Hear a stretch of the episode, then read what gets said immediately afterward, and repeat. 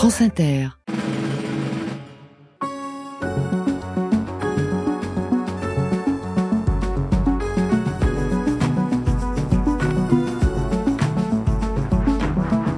Citoyens et citoyennes, camarades, compagnons, travailleuses, travailleurs, françaises, français. Et tous les autres, suivez-moi en quête de politique pour compléter notre collection de ismes et tenter de mieux comprendre les idées et les mots de la politique, leur signification et leur histoire. En quête de politique. Thomas Legrand sur France Inter. Et aujourd'hui, le natalisme. Pour être de bons citoyens, doit-on faire des enfants? C'est un capitaine. Il m'a trouvé mon mari. Il faut vous marier, il faut que la France ait des enfants. Mon mari, non, ne connaissait pas avant la guerre. Sur 1000 habitants nouveaux, il y a près de 700 Asiatiques. L'Asie apporte chaque année 50 millions d'habitants nouveaux, c'est-à-dire que l'Asie, chaque année, fabrique une France. La loi sur l'avortement, appliquée comme elle l'est, très généralement pour convenance personnelle, porte un coup fatal à notre natalité. Elle est une loi qui rend tout espoir de reprise de la natalité illusoire. Notre France sera aussi plus forte par la relance de sa natalité. Emmanuel Macron n'a pas d'enfant, Gabriel Attal n'a pas d'enfant, nos têtes de liste aux européennes, messieurs Bellamy et Bardella, n'ont pas d'enfant. Alors, à l'heure où la natalité est en berne, je pense qu'avoir des enfants, c'est d'abord la garantie de sérieux, de concret par rapport au présent et par rapport à l'avenir.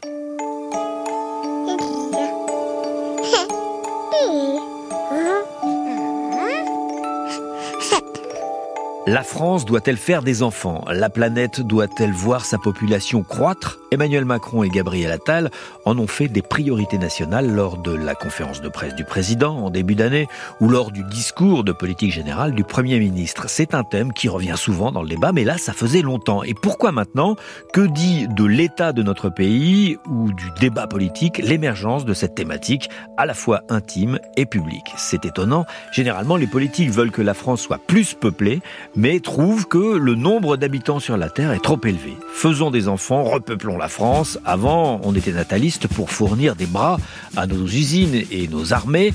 C'était une question de puissance nationale. Aujourd'hui, c'est pour fabriquer de futurs salariés qui paieront les retraites de notre population vieillissante. Et depuis toujours, la peur de la perte de vitalité nationale par une chute des naissances angoisse les élus comme les citoyens. Viennent se greffer sur ce sujet des questions d'ordre social, la place de la famille dans la société, la liberté des femmes et aujourd'hui l'infertilité grandissante ou une baisse de l'activité sexuelle des Français et des Européens.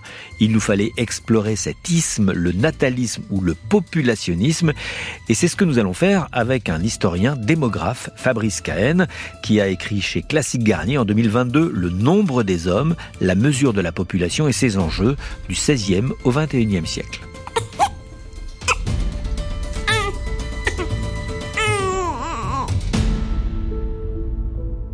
Fabrice Cahen, vous êtes chercheur à l'INED, l'Institut national d'études démographiques, historien de la naissance. Alors j'aime bien euh, dans la présentation de votre fiche à l'INED, on dit que vous êtes spécialiste de la régulation de la vie humaine.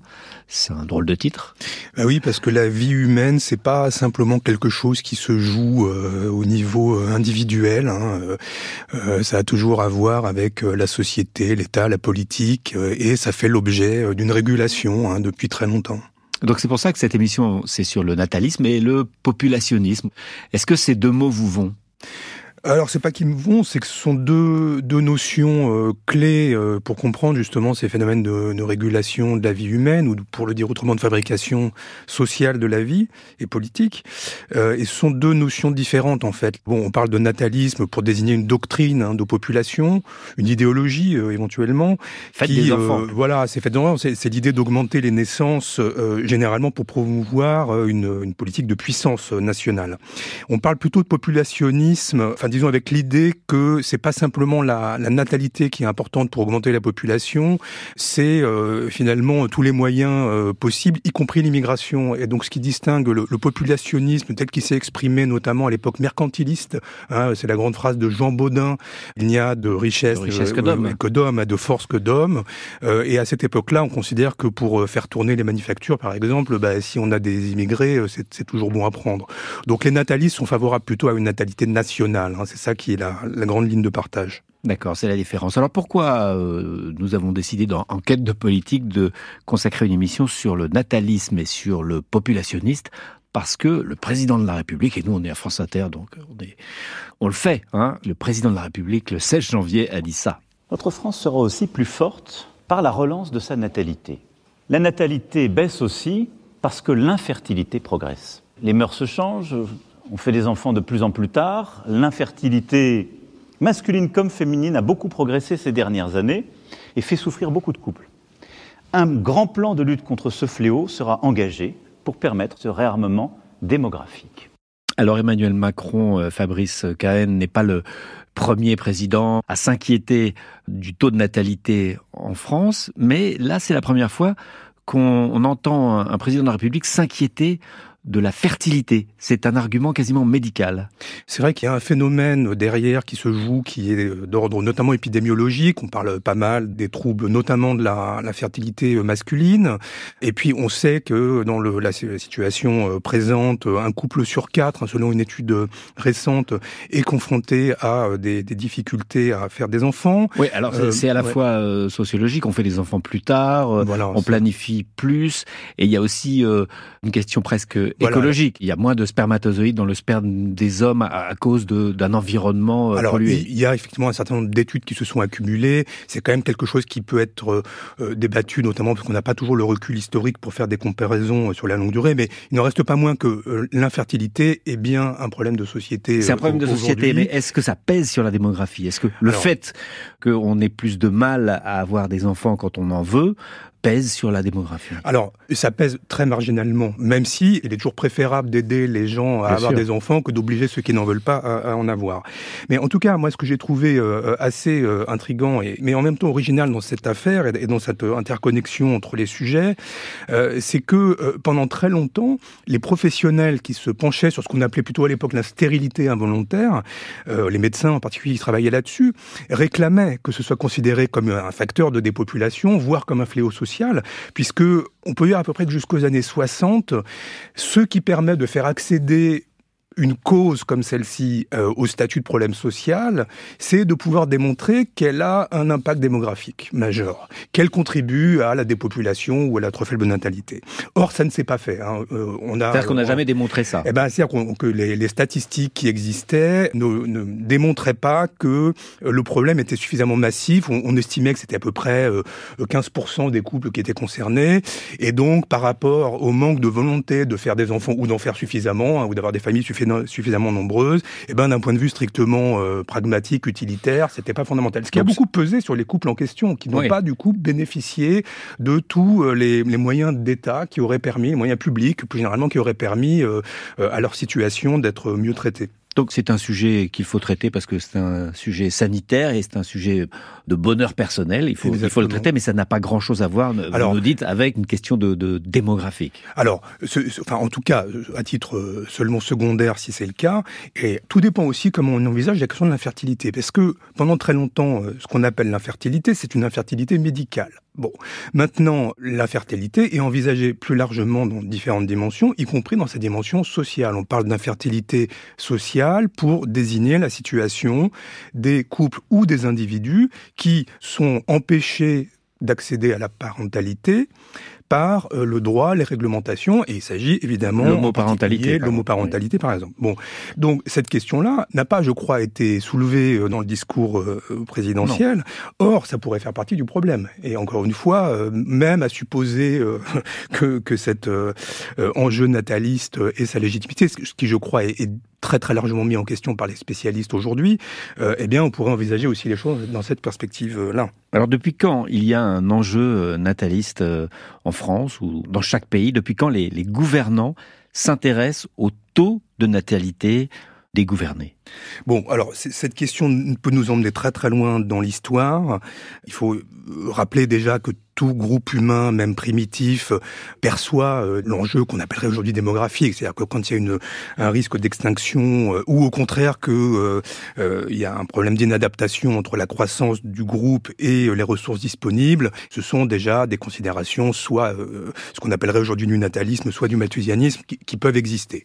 On sait qu'il existe aussi dans les religions, croissez et multipliées par exemple, mais il existe des, des injonctions, des doctrines, etc. Moi, je pense que on peut considérer que le natalisme, au sens où on l'entend aujourd'hui, à la fois comme doctrine et comme, on pourrait dire, projet biopolitique, c'est quelque chose qui se met en place sous l'Ancien Régime à un moment où on voit d'une part une étatisation euh, et une sécularisation des questions de reproduction, et puis au moment où se mettent en place des mesures qui sont finalement pas foncièrement différentes de ce qui peut exister aujourd'hui. Je vais prendre un exemple. Il y a un édit très connu de Colbert en 1666. Tout garçon qui se mariera avant 20 ans ne payera point de taille jusqu'à 25 ans accomplis. Tout père de famille qui aura 10 enfants vivants nés en légitime mariage, non prêtre, religieux ni religieuse, sera exempt de collecte, de tutelle, curatelle, guet et garde. Les enfants qui seraient morts au service du roi, portant les armes, seront réputés vivants. Tout père de famille qui aura 12 enfants sera exempt de toute taille. Les femmes du gentilhomme qui auront 10 enfants auront 1000 livres de pension, celles qui en auront 12, 2000 livres de pension. Alors, on est dans une époque, euh, euh, parce que l'action du natalisme fait souvent aussi opposition à des hantises de dépopulation, un réel ou supposé. Et euh, Colbert, à ce moment-là, met en place des mesures, à travers cet dit, qui sont des mesures essentiellement euh, fiscales, hein, d'exemption fiscale. Et c'est assez intéressant parce que ça vise les pères. Alors, ce qui montre aussi toute la dimension patriarcale de la chose. Et ça, c'est évidemment aussi l'une des, des, dimensions du natalisme. C'est-à-dire que ça va souvent de pair avec un certain ordre des genres, hein, avec un rôle respectif euh, des hommes et des femmes, et qui est particulièrement prononcé dans le cadre de l'édit de 1666. France Inter, enquête de politique. Thomas Legrand. Fabrice Cahen. Alors, je voudrais vous faire écouter une archive qui date de 1899. C'est une lecture, bien sûr. On n'a pas d'enregistrement sonore de cette époque.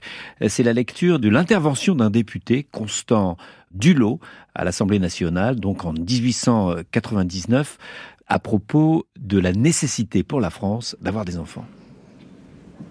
Messieurs, il n'est pas besoin de remonter bien haut dans nos annales pour retrouver la trace de défaites sanglantes où la bravoure et l'intelligence française se sont brisées à cette irrésistible puissance qu'on appelle le nombre. D'autre part, l'observation nous démontre que les pays les plus peuplés sont à la fois les plus forts et les plus riches. L'Angleterre nous a offert ce double spectacle d'un bien-être s'augmentant en raison directe de l'accroissement de sa population. Il est donc indispensable que la population d'une nation s'accroisse sans cesse et qu'elle opère son doublement dans le même espace de temps que les peuples avec lesquels elle peut avoir un jour à se mesurer. Nos voisins, les Allemands, les Anglais, les Russes, les Italiens, opèrent le doublement de leur population en un demi-siècle, tandis que la France met deux siècles à l'accomplir. Voilà, on est à la fin du 19e siècle. Le député Constant Dulot à l'Assemblée nationale. Est-ce que c'est à ce moment-là, c'est-à-dire au moment où les nations, les États-nations sont les plus puissantes, que les dirigeants se disent il nous faut du monde, il faut qu'on soit puissant et ça se fait par le nombre. Oui, tout à fait. Le natalisme moderne est indissociable de la dimension euh, nationale. Alors, il s'agit là d'un document extrêmement riche qui pourrait être longuement commenté, mais euh, bon, pour euh, dire l'essentiel, on est dans le contexte post-1870, donc on est en pleine période de la revanche hein, et où l'obsession de la il revanche... Il faut récupérer l'Alsace et la Lorraine. Il faut récupérer l'Alsace et la Lorraine, il faut pour ça une population nombreuse pour avoir en particulier une armée suffisamment euh, importante. Et il y a dans l'argumentaire qui est développé ici une matrice qu'on peut parfaitement identifier en arrière-plan, qui est celle de l'Alliance nationale contre la dépopulation, qui est la grande et puissante euh, organisation créée par euh, le démographe Jacques Bertillon en 1896, donc quelques années à mon intervention, qui est très très bien relayée dans la classe politique et qui va l'être d'ailleurs de, de plus en plus jusqu'à l'entre-deux-guerres en particulier. Donc on voit dans cette rhétorique un certain nombre de choses qui fonctionnent relation. Donc d'une part, il y a une espèce de vision du monde selon laquelle le nombre détermine tout. Hein, le nombre des hommes, c'est la dimension fondamentale. Il y a une espèce de, de mécanisme euh, presque physique en arrière-plan, c'est-à-dire que la dépopulation crée un appel d'air dans lequel vont venir s'engouffrer d'une part euh, l'immigration, mais qui va en plus de ça euh, donner aux puissances voisines l'occasion de venir conquérir, affaiblir le pays. Alors ça va se traduire d'ailleurs par un certain nombre de mesures politiques. Euh, Restons avant la Grande, alors, avant si la grande Guerre. avant la Grande Guerre, dans les, propositions de l'Alliance nationale, il y a en fait tout un arsenal de mesures. Certaines sont pas très différentes de ce qu'on a pu voir, par exemple, dans l'édit de Colbert, c'est-à-dire le, le, registre fiscal, ou alors tout ce qui relève des incitations sous forme d'allocation familiale, par exemple. Et puis, euh, dès euh, les années 1890, sont proposées des mesures sur un versant plus répressif qui visent le mouvement néo-malthusien. Alors, ce qu'il faut tout de suite indiquer ici, c'est que l'Alliance nationale s'est créée en réaction à la dépopulation, c'est son objet, c'est sa raison d'être officielle, mais en réalité, de manière plus souterraine, l'Alliance nationale est une espèce de réaction organisée au mouvement néo-malthusien, qui est un mouvement d'essence ou d'origine anarcho-syndicaliste et qui prône la grève des ventres par la diffusion de propagande anticonceptionnelle et même de produits anticonceptionnels. Alors justement, à, propos de néo-malthusianisme, Fabrice Cahen, on va écouter une archive, là encore une lecture, Paul Robin, qui est un, anarchiste, un libertaire, et qui prône le contrôle des naissances et la liberté des femmes. Femmes, si vous jugez que votre santé, votre situation matérielle ou les circonstances ne vous permettent pas actuellement ou ne vous permettent plus d'avoir un enfant dans de bonnes conditions de naissance, de lui donner les soins de toute nature et l'éducation attentive dont il aurait besoin, vous avez le droit et le devoir de vous abstenir d'être mère. Si vous avez déjà des enfants, vous pourrez mieux les nourrir et les élever qu'en ajoutant imprudemment à leur nombre. Si vous n'en avez pas encore, choisissez sagement le temps où vous et votre conjoint vous vous trouverez dans des conditions favorables de santé, de bien-être, de sécurité. Vous êtes absolument maîtresse de votre destinée. Il ne faut pas que vous ignoriez, ni vous, ni vos compagnes de souffrance, que la science vous a émancipé de l'épouvantable fatalité d'être mère contre votre volonté.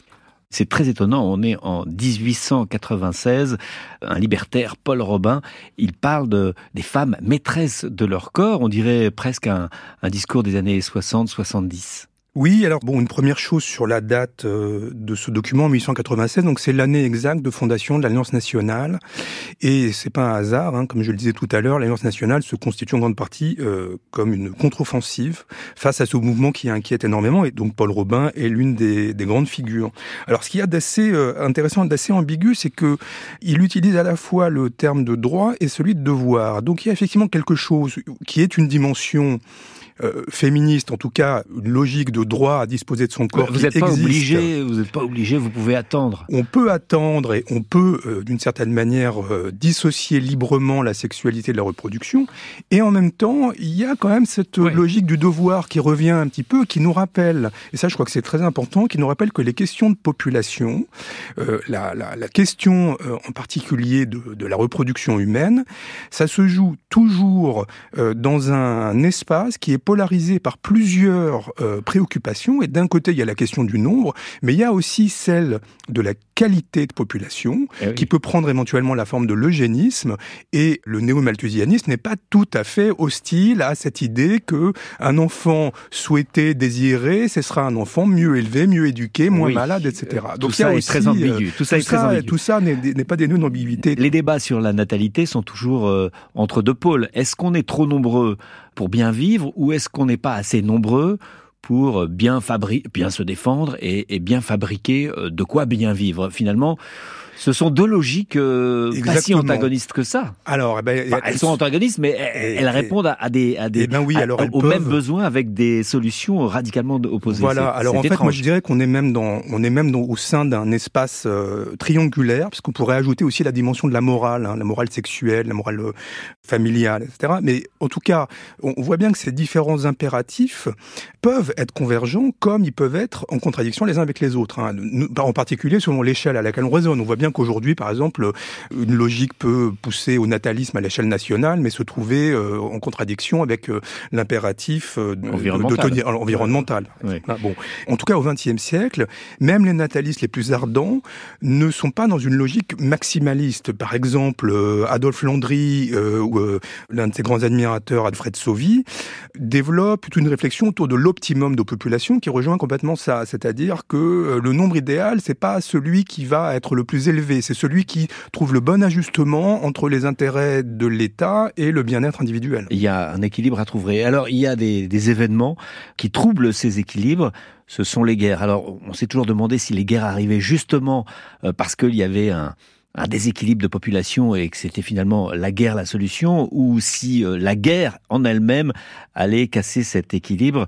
Évidemment, la guerre de, de 14-18, la, grande guerre, la première guerre mondiale est une hécatombe. Les hommes partent, euh, les hommes meurent, et après la guerre, à partir de 1918, on considère qu'il faut repeupler la France. Et je voudrais vous faire écouter un, témoignage très étonnant, enregistré en 1985, d'une dame qui s'appelle Madame Ledan, et qui a été mariée, non pas de force, mais très incitée à être mariée pour faire des enfants. Écoutez. Mon mari est parti très jeune, grand mutilé, il avait coupé le bras, coupé ici, mais c'était le bras droit. C'était un capitaine qui nous mariait. Il mariait toutes les jeunes filles du coin parce qu'il y avait tellement eu de tués et de blessés. Hein. Il avait dit il faut, que il faut que toutes les jeunes filles se marient. Il y en a qui ne voulaient pas se marier avec des grands mutilés. C'est un capitaine et qui nous a mariés à trois ou quatre jeunes filles. Il m'a trouvé mon mari. Il dit il faut vous marier, il faut que la France ait des enfants. Mon mari, non. Il ne connaissait pas avant la guerre. C'était pas tellement rigolo, hein, des grands mutilés. Vous savez, il était gentil, mais c'était pas facile de trouver un mari, c'est pour ça qu'il fallait, il fallait prendre ce qu'il y avait. On les a pris comme ils étaient. Il y en avait qui n'avaient qu'une jambe, il y en avait qui n'avaient qu'un bras. J'ai eu deux enfants, un garçon et une fille, je suis très contente. Et mon mari, je l'ai conservé 42 ans. Voilà, Fabrice Cahen, euh, étonnante euh, archive. Qu'est-ce qu'elle vous inspire?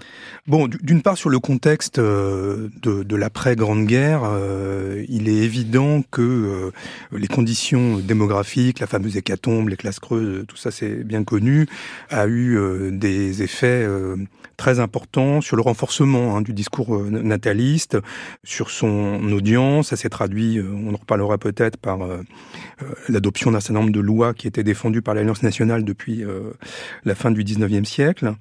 Et puis on voit aussi que euh, les logiques de fonctionnement du marché matrimonial ont été affectées. Et, et ça, c'est des choses que les démographes euh, ultérieurement ou les démographes historiens ont bien démontré. C'est-à-dire qu'il y a plein d'habitudes de mariage en termes d'âge respectif des époux, en termes de mariage entre nationaux et immigrés, etc., qui ont été perturbés. Oui, on était moins regardants là. là il s'agit d'épouser des mutilés. Exactement. Sur le plan plutôt incitatif, c'est la généralisation des allocations familiales en 1932 et puis, sur le plan plus répressif, c'est euh, la fameuse loi de 1920, donc contre la propagande anticonceptionnelle et euh, la provocation à l'avortement, qui est en fait une loi qui essaye de déstabiliser le mouvement euh, néo-malthusien. Et puis, petit à petit aussi, euh, des mesures contre l'avortement, qui devient l'obsession première, primordiale des, des, natalistes, avec dès 1923 la loi qui correctionnalise l'avortement. Alors, ça a l'air d'être a priori une, euh, une atténuation de, du droit pénal. En fait, il s'agit de faciliter la répression est-ce que ça avait un, un, vrai impact sur euh, le taux de natalité Parce qu'il y avait beaucoup de... Oui, c'est ça. L'impact est nul et, ou quasiment nul. et euh, voilà. Alors, c'est pas parce que, euh, euh disons, il n'y a, pas d'impact que ça en fait automatiquement une loi morale. Je crois que c'est un peu plus compliqué. Il y a, y a, une dimension fondamentalement morale dans le natalisme, en tout cas à partir du moment où la question strictement démographique se mêle à une certaine vision de, de l'ordre des choses, de la famille, du rôle des femmes et des hommes, l'homme producteur, la femme reproductrice. Bon, mais ce qui intervient, ce qui se joue en plus ici, c'est des mesures qui sont critiquées, y compris par des acteurs de sensibilité nataliste, qui sont les premiers à dire que ces mesures vont être inefficaces sur le plan strictement démographique, objectivable par les, statistiques,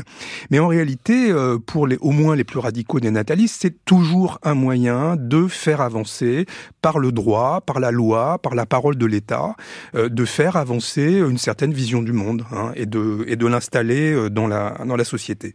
Et cette vision du monde, elle a été reprise par Vichy. Alors, c'est intéressant parce que Vichy, euh, l'État français euh, du maréchal Pétain, il n'y a pas d'hommes. Enfin, les hommes sont pas là. Ils sont 2 millions de prisonniers, 1 million 800 000 prisonniers.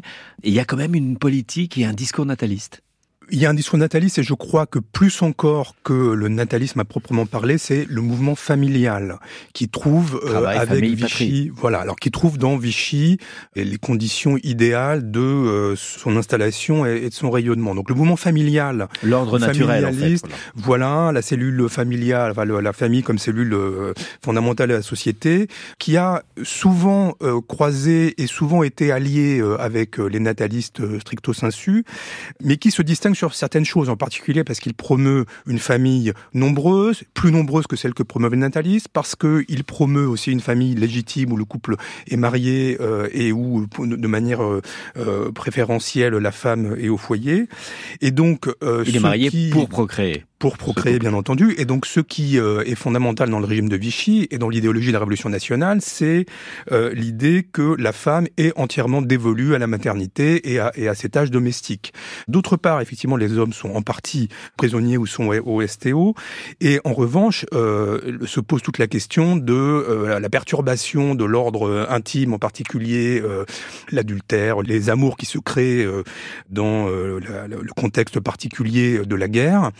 Et euh, ça, c'est quelque chose qui travaille beaucoup le régime et qui euh, se traduit aussi par une volonté de réinstaurer un ordre enraciné dans la nature, la biologie, euh, etc.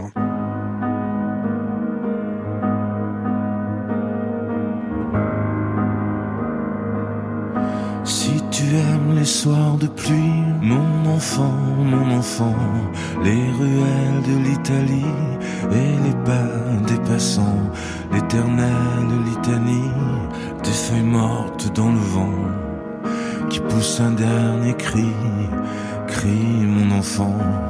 Si tu aimes les éclaircies, mon enfant, mon enfant, prendre un bain de minuit dans le grand océan. Si tu aimes la mauvaise vie, ton reflet dans les temps.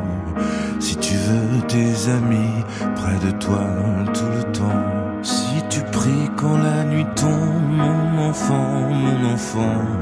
Si tu ne fleuris pas les tombes, mes chéris, les absents. Si tu as peur de la bombe et du ciel trop grand.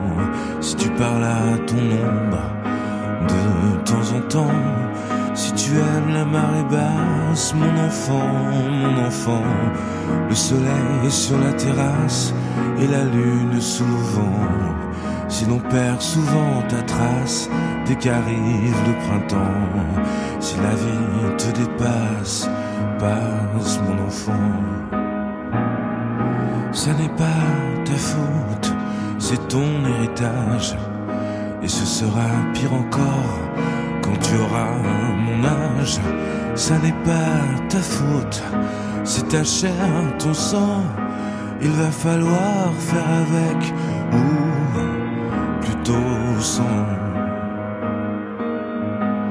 Si tu oublies les prénoms, les adresses et les âges, mais presque jamais le son d'une voix, un visage.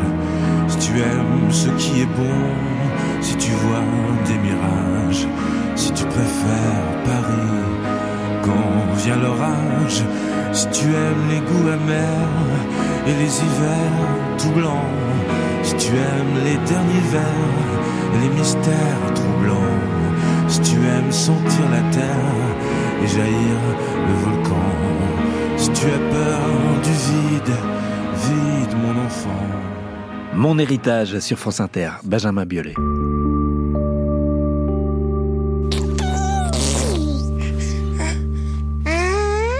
Pouvez podcaster Enquête de politique. Il y a déjà plus de 60 ismes à écouter. Vous avez du boulot si vous aimez la politique. Tout est sur l'appli Radio France ou sur franceinter.fr. Nous avançons euh, dans le temps, toujours en quête de natalisme avec l'historien Fabrice Cahen. Nous en sommes à la libération.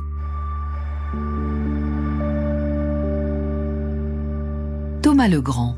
Alors, il se passe quelque chose de particulier juste après la guerre parce que après la Première Guerre mondiale, bon, il y a eu un regain des naissances, mais ça s'est vite tassé et on s'aperçoit après la Seconde Guerre mondiale que, eh bien, il y a un baby boom et qu'il va durer. Écoutez cette archive qui date de 1970. Étienne Hirsch, qui est euh, commissaire au plan, revient sur 1945, le lendemain de la guerre, et cette surprise, un baby boom qui dure. Il y avait eu, n'est-ce pas, en 45, 46, après le retour des, prisonniers, euh, une explosion de natalité, mais on pouvait supposer que de la même façon qu'après la Première Guerre, euh, ça serait un phénomène qui ne durerait pas. Mais il est apparu au bout de quelques années que ce phénomène était un phénomène qui durerait et que par conséquent il y avait un effort considérable à faire en matière scolaire. Dans le deuxième plan, nous avons établi un programme de développement scolaire portant essentiellement, bien entendu, sur l'école primaire, puisque en fonction de l'âge des enfants, c'était la première priorité, alors Fabrice Cahen, ce baby boom, on, dit que le baby boom post deuxième guerre mondiale est une grande surprise, une surnatalité qui dure euh, jusqu'au début des années 60. Alors en fait, les explications, on les connaît pas. C'est-à-dire que euh, le, si on regarde vraiment la natalité en tant que telle, on a un certain nombre de pistes. L'une des explications les plus solides et strictement démographique, c'est qu'en fait, on a une augmentation de la nuptialité qui a beaucoup joué. Et plus généralement, on est dans une époque où... Qu'est-ce que ça veut dire une augmentation de la disons disons qu'en fait, les individus se marient plus. Il est possible que l'idéologie euh, euh, nataliste et familiale martelée pendant plusieurs décennies ait d'une certaine manière porter ses fruits ah, en plus de, en plus des politiques, en particulier d'allocations familiales. Mais c'est c'est pas la croissance, les trente glorieuses, la Alors, France évidemment aussi, évidemment les, les, perspectives. Mais quand on voit que le tournant en fait se joue dès 1942, il y a probablement un réseau de facteurs qui ont joué, y compris l'impact sur le long terme des discours et des mesures prises dans les décennies d'avant la Seconde Guerre, mais aussi euh, les mesures, hein, euh, les mesures d'incitation en particulier, ont, euh, telles que les allocations familiales, mmh. ont, ont, plutôt joué un effet. C'est pas la chute la chute de la mortalité euh, infantile avec les progrès de la médecine aussi Alors, ou ça c'est marginal aussi. Alors euh, disons que tout dépend si on considère strictement la natalité ou si on s'intéresse aussi aux euh, effets qu'il peut y avoir entre mortalité hmm. et natalité. Mais la mortalité en 45, elle a pas infantile notamment, n'a pas beaucoup baissé. Hein. C'est quelque chose qui va se jouer progressivement. Donc en fait, je crois que les, il faut être assez réservé sur les interprétations qu'on peut faire aujourd'hui du baby boom, qui, à mon avis, reste encore beaucoup à explorer. La démographie, c'est compliqué. c'est compliqué. compliqué. Alors il faut qu'on entende dans cette émission évidemment Alfred Sauvy, peut-être le démographe le, plus connu euh, en France, euh, ancien directeur de l'INED, une archive de 1948 et là, un nouveau phénomène apparaît, c'est la question du vieillissement de la population. Plus nous aurons d'immigrants jeunes et plus il nous sera possible de, donner des retraites plus tôt et plus élevées. Le problème du vieillissement est un problème important et qu'il gagne à être étudié sans aucun préjugé, mais un pays qui vieillirait constamment serait voué à une déchéance inéluctable. Un pays âgé a le devoir absolu de se tourner vers la jeunesse et d'avoir confiance dans son avenir et des destinées nouvelles grâce à cette jeunesse. Alors on a vu, euh, Fabrice Cahen, euh, au début de cette émission, que ceux qui étaient natalistes euh, avaient peur d'une dépopulation. Après la guerre, on a l'impression qu'on a, on a plus peur d'un vieillissement. C'est-à-dire on a plus peur de la nature, de la structure des âges de la population. On remarquera aussi que Alfred Sauvy parle d'immigration comme un, un apport positif. Alors, vous aurez noté, c'est assez euh, intéressant que Alfred Sauvy, qu'ils ont euh, prétend mettre à, l'écart toute forme de préjugés et ne se concentrer que sur les chiffres, utilise le terme de déchéance hein, pour parler de l'évolution, ce qui est évidemment tout loin d'être neutre. Alors, la question du vieillissement, euh, en fait, qui est une thématique que Sauvy a introduite dès les années 20, effectivement un, un ressort très important sur le plan scientifique et idéologique aussi, puisque c'est en fait quelque chose qui euh, permet de continuer à promouvoir une politique nataliste sans euh, rester dans le registre classique du natalisme et en particulier qui est très utile à un moment, celui du baby boom où justement la natalité remonte. Donc cette fois-ci, l'un des grands arguments euh, qu'utilise un, démographe mainstream comme euh, Sauvy, c'est de dire, ok, bon, la natalité, ça va mieux en ce moment, mais si on la maintient pas à un haut niveau, eh bien, ce qu'on va voir, c'est effectivement les pyramides des âges se déséquilibrer et on va avoir un pays vieillissant avec tout ce que ça entraîne sur le plan culturel, politique. Ah oui, parce que l'espérance de vie augmente, la retraite rémunérée devient beaucoup plus longue et il y a aussi un problème économique. Exactement. France Inter, enquête de politique. Fabrice Cahen, vous nous avez parlé de l'Alliance nationale contre la dépopulation, un lobby très puissant nataliste à la fin du 19e siècle et au début du 20e. Il existe encore euh, dans les années 70. On va entendre l'un de ses représentants, Jean-Maurice Martin, de l'Alliance nationale pour la vitalité française. C'est comme ça que ça s'appelle en 1976. C'était sur France 3. En 1974, la population de la France s'est accrue de 245 000 habitants, c'est-à-dire 0,3% de l'accroissement mondial. Quand 1000 habitants nouveaux apparaissent chaque année sur la Terre, 3 sont français, c'est-à-dire une goutte d'eau dans la mer. Et même si vous supprimez toutes les naissances françaises, l'accroissement mondial sera du même ordre de grandeur. En revanche, sur 1000 habitants nouveaux, il y a près de 700 Asiatiques. L'Asie apporte chaque année 50 millions d'habitants nouveaux, c'est-à-dire que l'Asie, chaque année, fabrique une France. Alors Fabrice Cahen, je vais vous faire réagir à, cette archive, mais à la même époque, euh, au milieu des années 70, il y a un personnage, René Dumont, il s'est présenté à l'élection présidentielle en 1974, c'est un écologiste, et lui, sa hantise, c'est la surpopulation. On va l'écouter et on va constater que c'est toujours le même débat. Est-ce qu'il faut plus de monde? Est-ce qu'il faut moins de monde? On écoute René Dumont avec Jacques Chancel en 1977 et vous allez reconnaître évidemment pour les plus anciens le générique de Radioscopie. Si chaque famille à partir d'aujourd'hui se contente de un enfant, on arrivera à une diminution de la population. C'est fait en France, c'est fait en Allemagne de l'Est, c'est fait en Allemagne de l'Ouest. Donc ce n'est pas impossible à réaliser. Mais où est la liberté alors? Mais la liberté existe en France et en Allemagne, et les Françaises et les Allemandes ont décidé d'avoir moins d'enfants. C'est pas moi qui, qui Vous n'avez qu'un enfant, vous? Je n'ai qu'une fille, mais c'était pas moi. Vous l'avez souhaité un seul seulement déjà?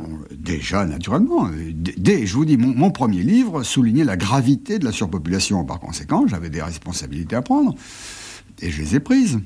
Mais ceci, cette réduction de la population n'exige pas de guerre, elle exige simplement une réduction de la natalité et, je vous dis, simplement la généralisation de ce qui se passe actuellement. Donc, c'est pas une utopie. Voilà, Maurice Martin de l'Alliance nationale pour la vitalité française, puis euh, René Dumont en 1977, le premier c'était en 1976, donc c'est à, la même époque, deux solutions, deux problèmes très graves opposés. Oui, il y en a un qui réfléchit euh, essentiellement à l'échelle nationale, ou en tout cas qui pense d'abord les rapports de force, et en particulier entre la France et le reste du monde, avec euh, une préoccupation, on le voit bien, vis-à-vis, alors il évoque l'Asie, donc c'est euh, grosso modo le monde non blanc hein, qui inquiète aussi, et puis de l'autre côté, une vision des choses qui est beaucoup plus globalisée. Alors René Dumont est influencé par les travaux du Club de Rome, qui ont beaucoup fait parler à l'époque. On rappelle le Club de Rome, donc en 1970, cette instance qui prônait euh, pour la première fois un, arrêt de la croissance. Qui a conjugué euh, la réflexion euh, malthusienne classique hein, sur les, le risque de désajustement entre le nombre et, les ressources avec la question écologique qui est en plein essor à l'époque. Et donc Dumont est, en, dans cette lignée-là. Il s'inspire aussi de propositions qui sont dans l'air du temps à ce moment-là pour réduire aussi drastiquement que possible la fécondité avec en, réalité des, des problématiques sur lesquelles on est aujourd'hui euh, beaucoup plus apaisé, hein, qu'on pouvait l'être à l'époque, euh, par exemple. Par ailleurs, il faut le dire, c'est quelqu'un qui a toujours mis en avant le respect de la liberté des femmes. C'est ce qui fait la différence entre le propos qu'il peut tenir et ce que peuvent tenir d'autres experts euh, à la même époque.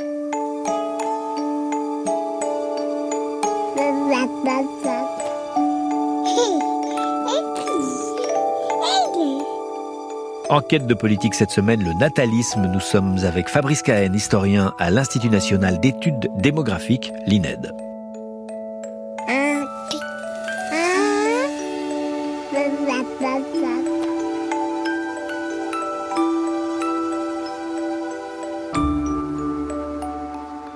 Vous nous avez parlé plusieurs fois, et quand on parle de natalité et de démographie, on parle de, de Malthus le malthusianisme, puisque cette émission s'attache à expliquer les ismes. Souvent dans le débat politique, on évoque le malthusianisme un petit point comme ça d'étape. Qui est Malthus et qu'est-ce que le malthusianisme? Alors Malthus, euh, Malthus qui euh, écrit euh, aux, alentours de la Révolution française, donc est un pasteur et un économiste anglais qui a euh, théorisé des ajustements entre la croissance de la population et la croissance des ressources, et qui est l'un des premiers à formaliser euh, ce qu'il appelle le problème de population, et qui prône, alors non pas comme on le croit parfois. Oui, l'adjectif malthusien euh, peut être très négatif. A beaucoup dérivé. Alors, tout dépend des contextes. Ce qu'il importe de rappeler, c'est que Malthus n'était pas favorable à une limitation absolue des naissances. Il était pour que euh, les pauvres réduisent euh, leur naissance parce qu'il ne pouvait pas concevoir que la question des inégalités se règle autrement que en jouant sur la reproduction. C'est quelqu'un qui écrit aussi contre la Révolution française, contre les lois sur les pauvres britanniques qui viennent en aide aux, aux personnes les plus en difficulté, et donc qui veut finalement que les personnes s'auto-restreignent plutôt que la collectivité euh, soit organisée de manière plus juste. Alors ça c'est Malthus et le malthusianisme. Donc le malthusianisme, alors par extension, euh, désigne toutes les euh, politiques ou les mesures qui euh, visent à limiter la croissance de la population. Et donc on peut avoir, bon le, cas le plus connu étant celui de la Chine avec la politique de l'enfant unique. Voilà, alors un, homme politique qui était très anti-malthusien à la fin de, de sa carrière politique, c'est Michel Debré.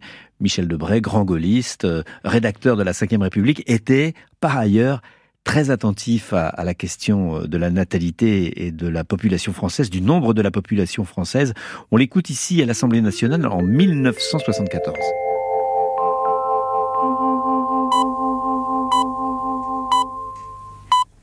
« 7 heures. Michel Debray est très inquiet des dernières statistiques sur la natalité.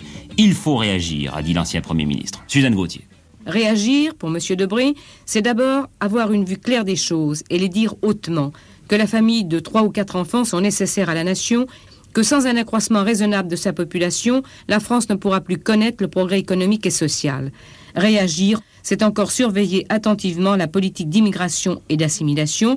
M. Debré préconise à ce sujet un effort tout particulier en faveur de l'éducation des enfants d'immigrés. Et il s'est interrogé. Je me demande si la France est vraiment un pays à ce point riche qu'elle soit aujourd'hui le seul pays au monde où l'on paye les Français pour ne pas avoir d'enfants et où on les paye aussi pour en avoir. Alors Fabrice Cahen, là, euh, Michel Debré euh, évoque euh, peut-être la loi Neuwirth de 1967 qui instaure la pilule, qui sera plus tard remboursé par la sécurité sociale. C'est de cela dont il parle quand, on, quand il dit on paye euh, les gens pour ne pas avoir d'enfants? Payer les gens pour avoir des enfants, c'est effectivement les allocations familiales. En tout cas, en 1974, au milieu des années 70, cette préoccupation nataliste revient. Oui, elle, elle, revient. Là, il faut dire que là, on, on commence à sortir du baby boom. Il faut dire aussi qu'il euh, y a eu un certain nombre d'avancées législatives avec euh, la loi Neuwirth en 67, et puis euh, là, il y a le, dans ce contexte de 74, il y a la loi Veil sur l'avortement qui est en, en discussion. Il sera très opposé à la loi Veil. Voilà, et il faut signaler d'ailleurs que ce sont deux lois, la loi Neuwirth comme la loi Veil, qui, d'une certaine manière, euh, donnent des signes d'allégeance à la cause nataliste, en, en rassurant hein, sur le fait que euh, la, la, natalité ne sera pas impactée, et en tout cas qui, euh, ou en tout cas dont les promoteurs et promotrices encouragent à valoriser la natalité euh, désirée, puisque la natalité non désirée est amenée à, à se réduire. Alors il a les yeux rivés sur les indicateurs statistiques, sur les taux de natalité, il attire l'attention sur le fait qu'il faut trois ou quatre enfants. Et donc là, on voit bien aussi ce qui le distingue d'un familialisme qui encouragera la famille nombreuse. Ah bah, trois ou quatre enfants, c'est quand même plus que la reproduction de la population. oui, mais c'est, disons, au XXe siècle, trois ou quatre enfants, c'est ce qui est considéré comme la famille normale. Hein. Oui. avec trois enfants, on n'a pas encore une carte de famille nombreuse à Par exemple. Et je voudrais vous faire écouter une autre archive étonnante de 1979 de Jacques Chirac. Alors il faut euh, replacer le contexte politique. Jacques Chirac euh, ne fait plus partie euh, de la majorité giscardienne. Valéry Giscard d'Estaing est président de la République. Jacques Chirac a démissionné. Il était Premier ministre jusqu'en 1976 et il s'oppose à Valéry Giscard d'Estaing un peu sur le flanc droit Vous allez voir, l'image aujourd'hui très ouverte de Jacques Chirac est un petit peu écornée par cette archive très nataliste à l'ancienne de Jacques Chirac en 1979. C'était sur carte sur table avec Alain Duhamel. Michel Debré disait il y a quelques jours attention, tout va craquer. Alors, euh, c'est pas un plan pour l'enfance qu'il faut faire. Ce qu'il faut, c'est avoir des enfants. Or, euh, on constate que ce n'est hélas pas le cas. La loi sur l'avortement, appliquée comme elle l'est, très généralement pour convenance personnelle, porte un coup fatal à euh, notre démographie, à notre natalité. Vous ne voterez pas à nouveau sur cette loi, monsieur Ah non, non, non, certainement pas. D'ailleurs, je ne l'ai pas voté. J'étais à l'époque Premier ministre et chacun sait les réserves que j'avais euh, formulées et ce que j'avais essayé pour essayer de l'infléchir. Elle est une loi qui, aujourd'hui, fait un tort considérable à notre pays et rend tout espoir, en réalité, de reprise de la natalité illusoire. Jacques Chirac en 1979. Alors il faut préciser que Jacques Chirac, dans sa longue carrière, a dit à peu près tout et le contraire de tout. Il est jugé comme étant très sympathique, mais il a souvent dit euh, n'importe quoi. Rappelons qu'en 1976, justement, il a soutenu et bien soutenu Simone Veil, qui avait maille à partir avec euh, les conservateurs de son camp. Là, il est dans un autre contexte. Il est en 79, il s'oppose à Valéry Giscard d'Estaing, qui est plutôt au centre droit. Il rend son discours beaucoup plus conservateur.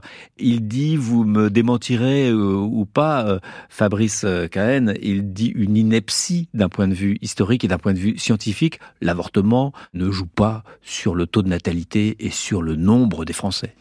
Euh, non, principalement pour la raison suivante, c'est que généralement euh, les femmes qui euh, recourent à l'IVG font un enfant à un autre moment de leur vie. En réalité, ce qui est le plus intéressant peut-être dans cette séquence, c'est de voir que la question démographique est toujours instrumentalisée dans le contexte de lutte politique. Alors on, évoquait tout à l'heure des questions, des, des, combats moraux autour de la question de la, de la famille, des rapports de genre, etc.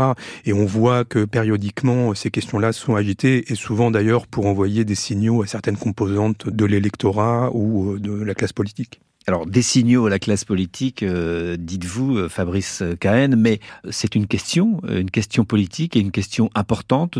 Aujourd'hui, est-ce que vous avez un avis sur la question de savoir s'il faut qu'on soit plus nombreux en France, sur la planète? Et d'ailleurs, c'est peut-être pas la même réponse les sciences euh, humaines et sociales ne sont jamais neutres. Euh, comme on l'a dit plusieurs fois, la démographie euh, engage toujours un certain nombre de, de représentations, de valeurs.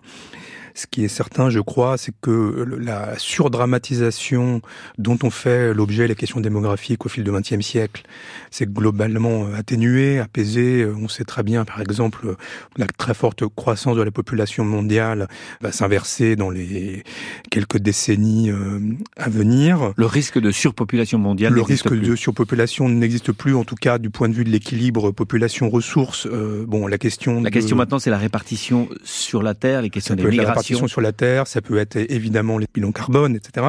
D'autre part, ce qui a fondamentalement changé la donne, c'est que la question du bien-être individuel, de la qualité de vie, de l'égalité euh, homme-femme par exemple, sont devenues centrales et qu'il n'est plus question, comme à l'époque euh, de l'Alliance nationale ou de l'INED d'Alfred Sauvy, de mettre euh, la question des comportements individuels et de l'épanouissement individuel au second plan par rapport à l'utilité nationale et sociale de ces comportements.